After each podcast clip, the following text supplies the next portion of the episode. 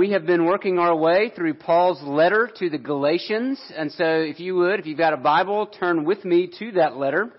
We're in Galatians chapter 3. If you don't have a Bible, uh, you can grab the, the black one that's there in the pew.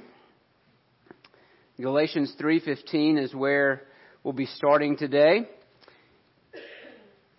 In this letter, Paul is defending the gospel. That word means good news. The gospel is the message of Christianity. Without the gospel, you don't really have Christianity. You don't really have Christians. Uh, and so, you might have some religious gathering, but you don't have Christianity. What is the gospel? What is the good news? It is the announcement, right, as one uh, author says, it's not advice, it is the announcement of what God has done for us in Christ. It is the telling about his life and death and resurrection and how that rescues us from our own sinfulness. And it's by believing the gospel, we call that faith, by trusting in the gospel, or trusting rather in, in what the gospel tells us in that Christ, in Christ alone, that is how Christians are created, are born. That's how you become a Christian, is by believing the gospel. And it's how you grow in Christ, by continuing to believe the gospel. You never, you never move past the gospel. We said that last week. But the reason Paul is writing this letter is because some false teachers are troubling the Galatian churches by adding requirements to the gospel. They're saying that God only truly accepts you when you follow the law. In this case, the Jewish law. But Paul says that if you add anything to the gospel, that actually nullifies it. It makes it void. Why? Because the gospel says it is Christ alone that earns your spot before God. So if you add anything to that, then you're effectively saying, I don't need what Christ has done, I can do it myself. And so that nullifies the gospel altogether. So you can see why Paul writes this letter and is so concerned.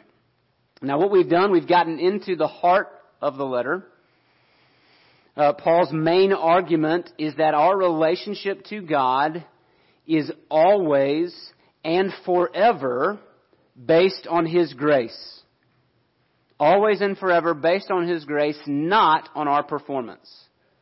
Not on our doing all the right things. That is not what secures our relationship to God. And he uses several examples to make that argument. Today, we're going to look at one of those, and it might seem a little bit odd to our ears, so just bear with me, but he uses the example of a last will and testament to try to explain what purpose the law serves then. So let's give our attention to God's Word. Genesis 3:15. Sorry, Galatians. Have I said Genesis more than once? Just once. Okay, Galatians, not Genesis. If you turn to Genesis, go back. You've got a lot of pages to cover. Galatians 3:15. Paul writes, "To give a human example, brothers, even with a man-made covenant, no one annuls it or adds to it once it has been ratified. Now, the promises were made to Abraham and to his offspring. It doesn't say, and to offsprings, referring to many, but referring to one, and to your offspring, who is Christ. This is what I mean.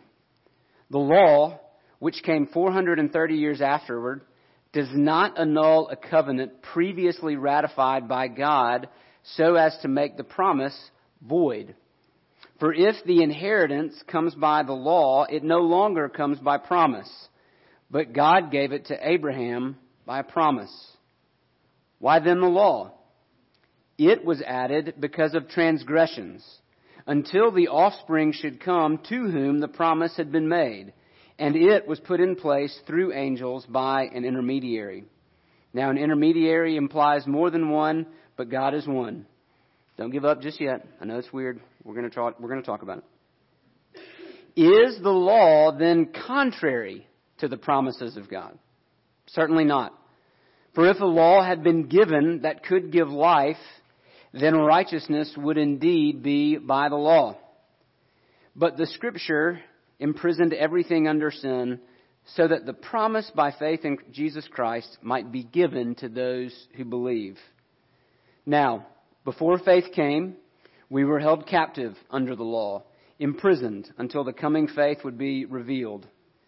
So then the law was our guardian until Christ came, in order that we might be justified by faith.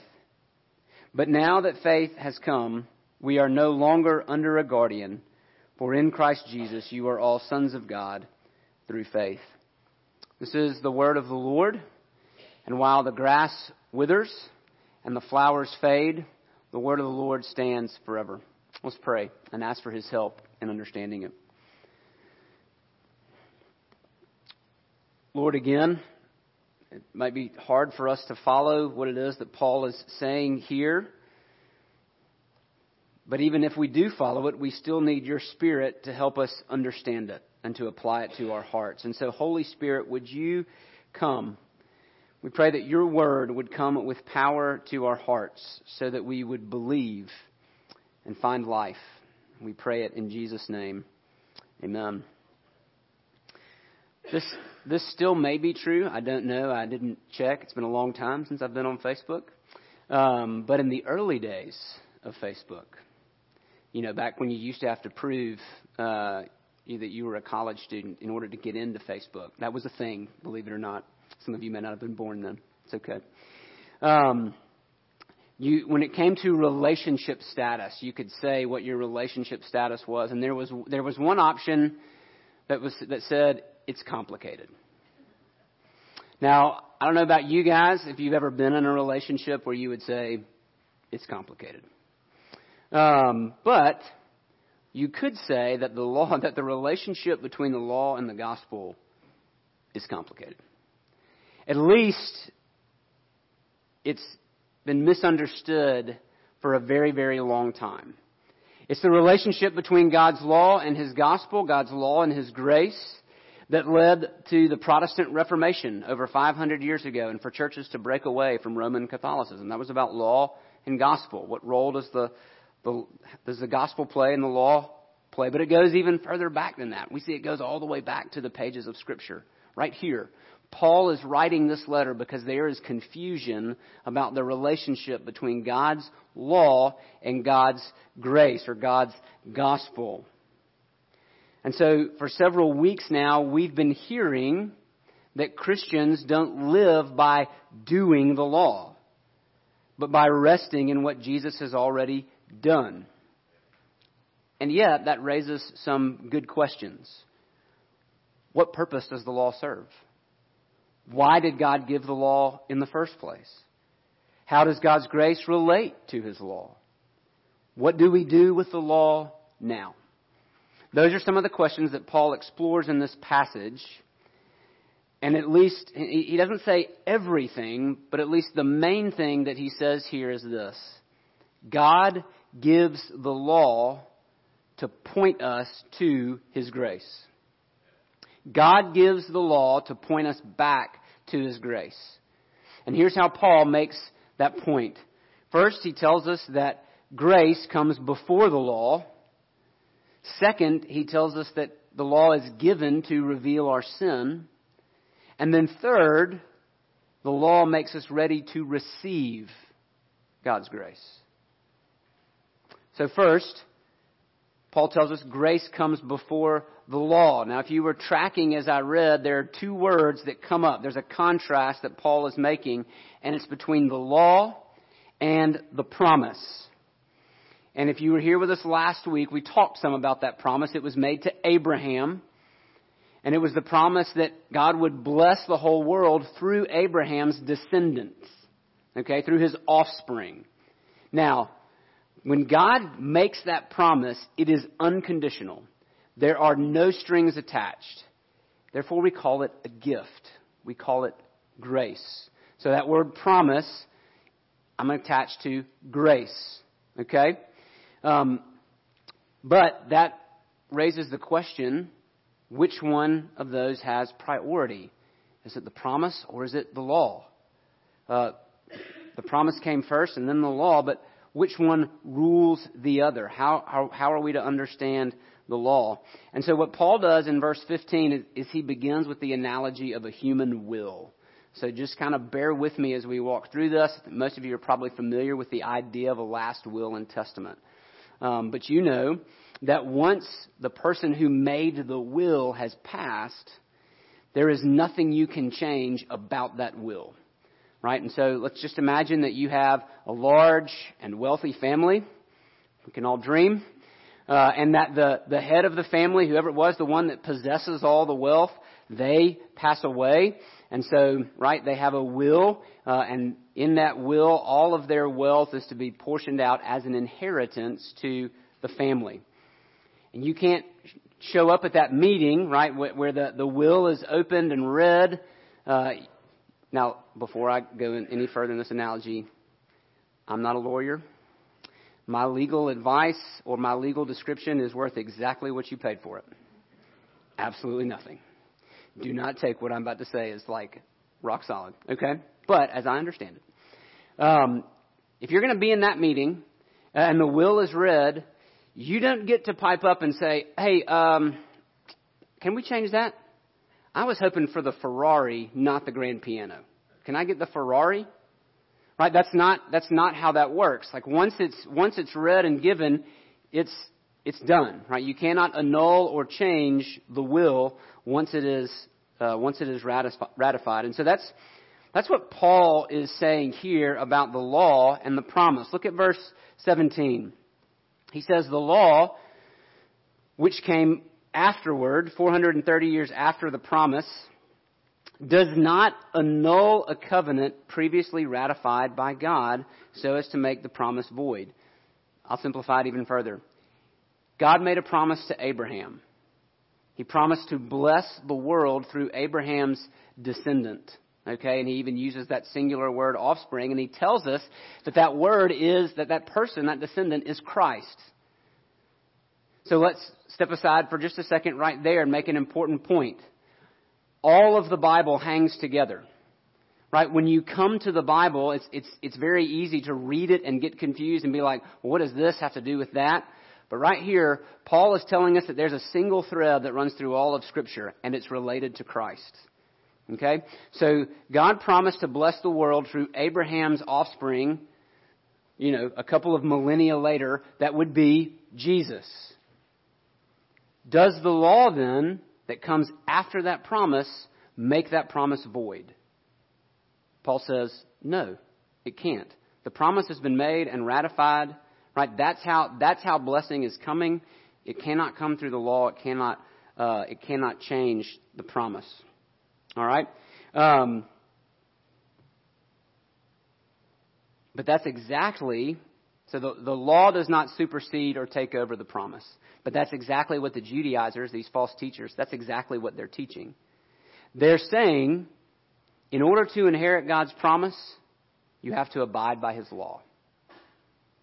And Paul says very clearly in verse 18 if the inheritance comes by the law, it no longer comes by promise, but God gave it to Abraham by a promise.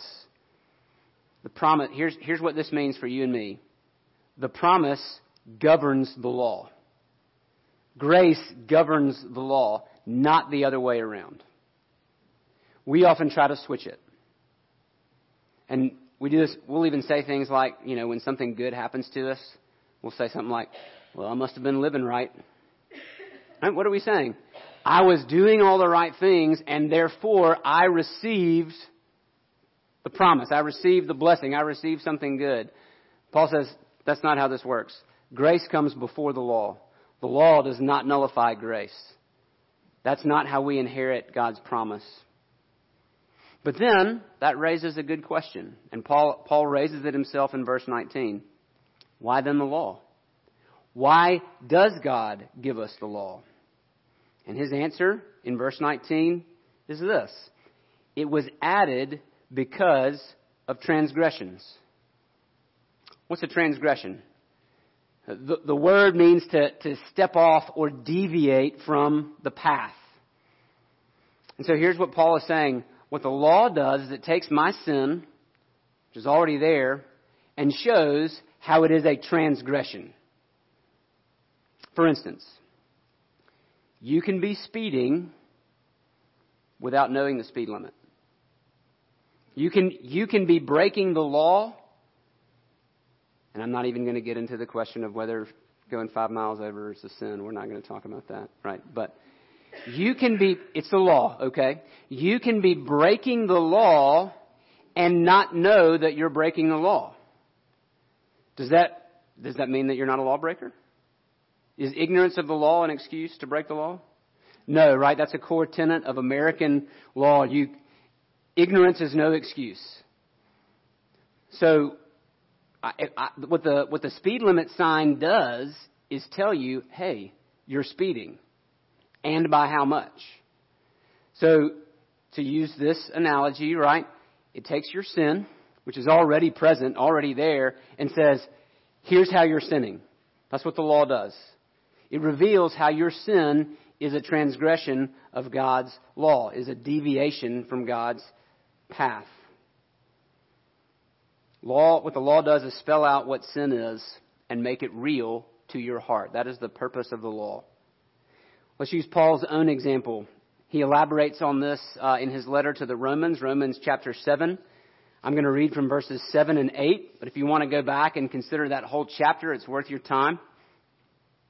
He writes this What then shall we say? That the law is sin? By no means. Yet if it had not been for the law, I would not have known sin. Paul saying, I would not have been aware of what sin is if it had not been for the law. He goes on, I would not have known what it is to covet if the law had not said, you shall not covet. Now, so covetousness is already in Paul's heart, right? What the law does is it comes along and says, hey, Paul, every time you look at Bob's tractor and wish that it was your tractor, and you even thought about ways that you could get Bob's tractor from him, right? That's coveting. And it is against God's character. And it shows a lack of contentment on your part, that you're not happy with what God has given you, that you want what He's given to someone else. That's what the law does. Right? So the sin is already present, but what the law does is bring it out. And then, it goes even further, he says, but sin seizing an opportunity through the commandment produced in me all kinds of covetousness. So law not only defines sin, but then my rebellion is even further aggravated by the law. Have you ever told a child not to do something? Don't put your finger on that. It will hurt you. What's the child do? You mean this? Right? There is something about our sinful hearts that when we hear the law, they go, mm, I'm going to need to break that. My, my father-in-law, I think it was his, his father who told him that there are two kinds of people. There are rule bumpers and there are rule jumpers. There are those people who just kind of bump up against the rules or testing them, you know. Notice he didn't say there are any rule followers. There are rule bumpers there's those who bump up against the law, and then there are rule jumpers, right? They just run headlong through it. Okay? So what sin does is it, it or what, what the law does is it reveals my sin and even further aggravates it, right? I want to rebel more. Does that mean there's a problem with the law? Is the law bad? No, right? It's necessary for you to tell the child to not stick the fork in the, in the outlet. That's a good law. It protects human life, protects the child's life. The problem is not with the law. The problem is with me. I'm the rebellious one. And so the law's job is to reveal my sin to me. But then that raises another question, and Paul asks it in verse 21. Is the law then contrary to the promises of God? Is law against grace? How, do these, do these, are these two things working in opposite directions? And again, Paul says, no, certainly not. He says, if a law, uh, if a law could be given, if a law had been given that could give life, then righteousness would indeed be by the law. In other words, if it was possible for the law to save you, it would do that. But it can't. Why? Because I won't. Uh, because I can't follow the law. And so, what the law does then is it makes us ready to receive God's grace. Uh, throughout this passage, you hear something else. Uh, in verse 16, promises were made to Abraham and to his offspring, not many but one, your offspring who is Christ. Verse 17, uh, the law does not annul a covenant previously ratified so as to make the promise void. Um, let's see. He says, all right, verses 19 through 20, the, the weird verses. Uh, why then the law is added because of transgressions? It was put in place through angels by an intermediary. What in the world is Paul talking about? So those are difficult verses. There's, uh, there are different interpretations to go with them. But here's the one I'm going with. I think Paul is showing how God's promise is superior to the law. Uh, Moses would be the intermediary talked about, right? He's the go between. He's the one who receives the law from God at Mount Sinai. Uh, in other places in the Bible, angels are also mentioned as being there. So, what it looks like is God's law is delivered third hand. It comes from God through angels to Moses to the people. So, God's law is delivered third hand, as it were. But, how does God reveal his promise to Abraham? directly. So the promise is superior in that sense to the law. It was revealed directly to Abraham, which I think is what he means when he says God is one. That's just my interpretation. But over and over again through this passage, every time he talks about the law, he talks about it being temporary. And that it's temporary, it lasts until the promised descendant should come. And that's exactly what the law is meant to do. It makes us ready to receive God's grace. And so, right here in these verses, Paul uses two pictures to describe the law. One, he says, uh, the law is like a prison that holds us captive, uh, or a guardian. And so, that word for guardian there, some of your translations may say, may say teacher. That's probably not exactly accurate. This person, usually a slave, with, was charged with governing the sons of the family. And so it was this guardian's job to make sure the sons got to school, but also to discipline them. So this is probably not a teacher or a schoolmaster, but a disciplinarian. What do those images mean? God's law tells us about His will for His people, what to do and not do, the consequences that follow. And because we have all disobeyed, he says in verse 23, we are all under the law.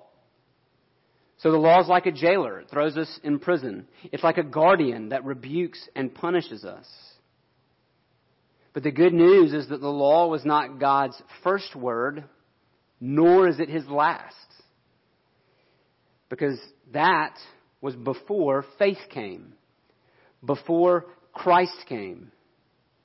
And now that Christ has come, Paul says, we are no longer under a guardian. If you are in Christ, you are not in the prison of the law anymore. Now, here's what I realize that's a very tightly reasoned argument that Paul is using. It may be very difficult to follow. Here's, here's what I think you can come away with, and this is for everybody in the room. You've got to go through the law before you can come to Christ. Why? Because one, the law reveals your need. I am guilty and I need to be justified. But because I'm guilty, I cannot justify myself. And so I need someone else to justify me. If you're going to truly understand God's grace, you first have to go to the law. You first have to come through the law. Right? If, if you don't know that you have a fatal disease, you're not going to look for a cure. Or, if you think your disease is not fatal, you'll look for the wrong cure. And so it's the law that says your disease is fatal. But, even though the law is that doctor that tells me my disease is fatal, once the law has done its job, once the law has convicted us and shown us our sin, we need to run to Christ. Once the law has done its job, do not wallow in guilt and shame. Do not remain under the law saying, I'm just going to try a little bit harder. I'll get it right.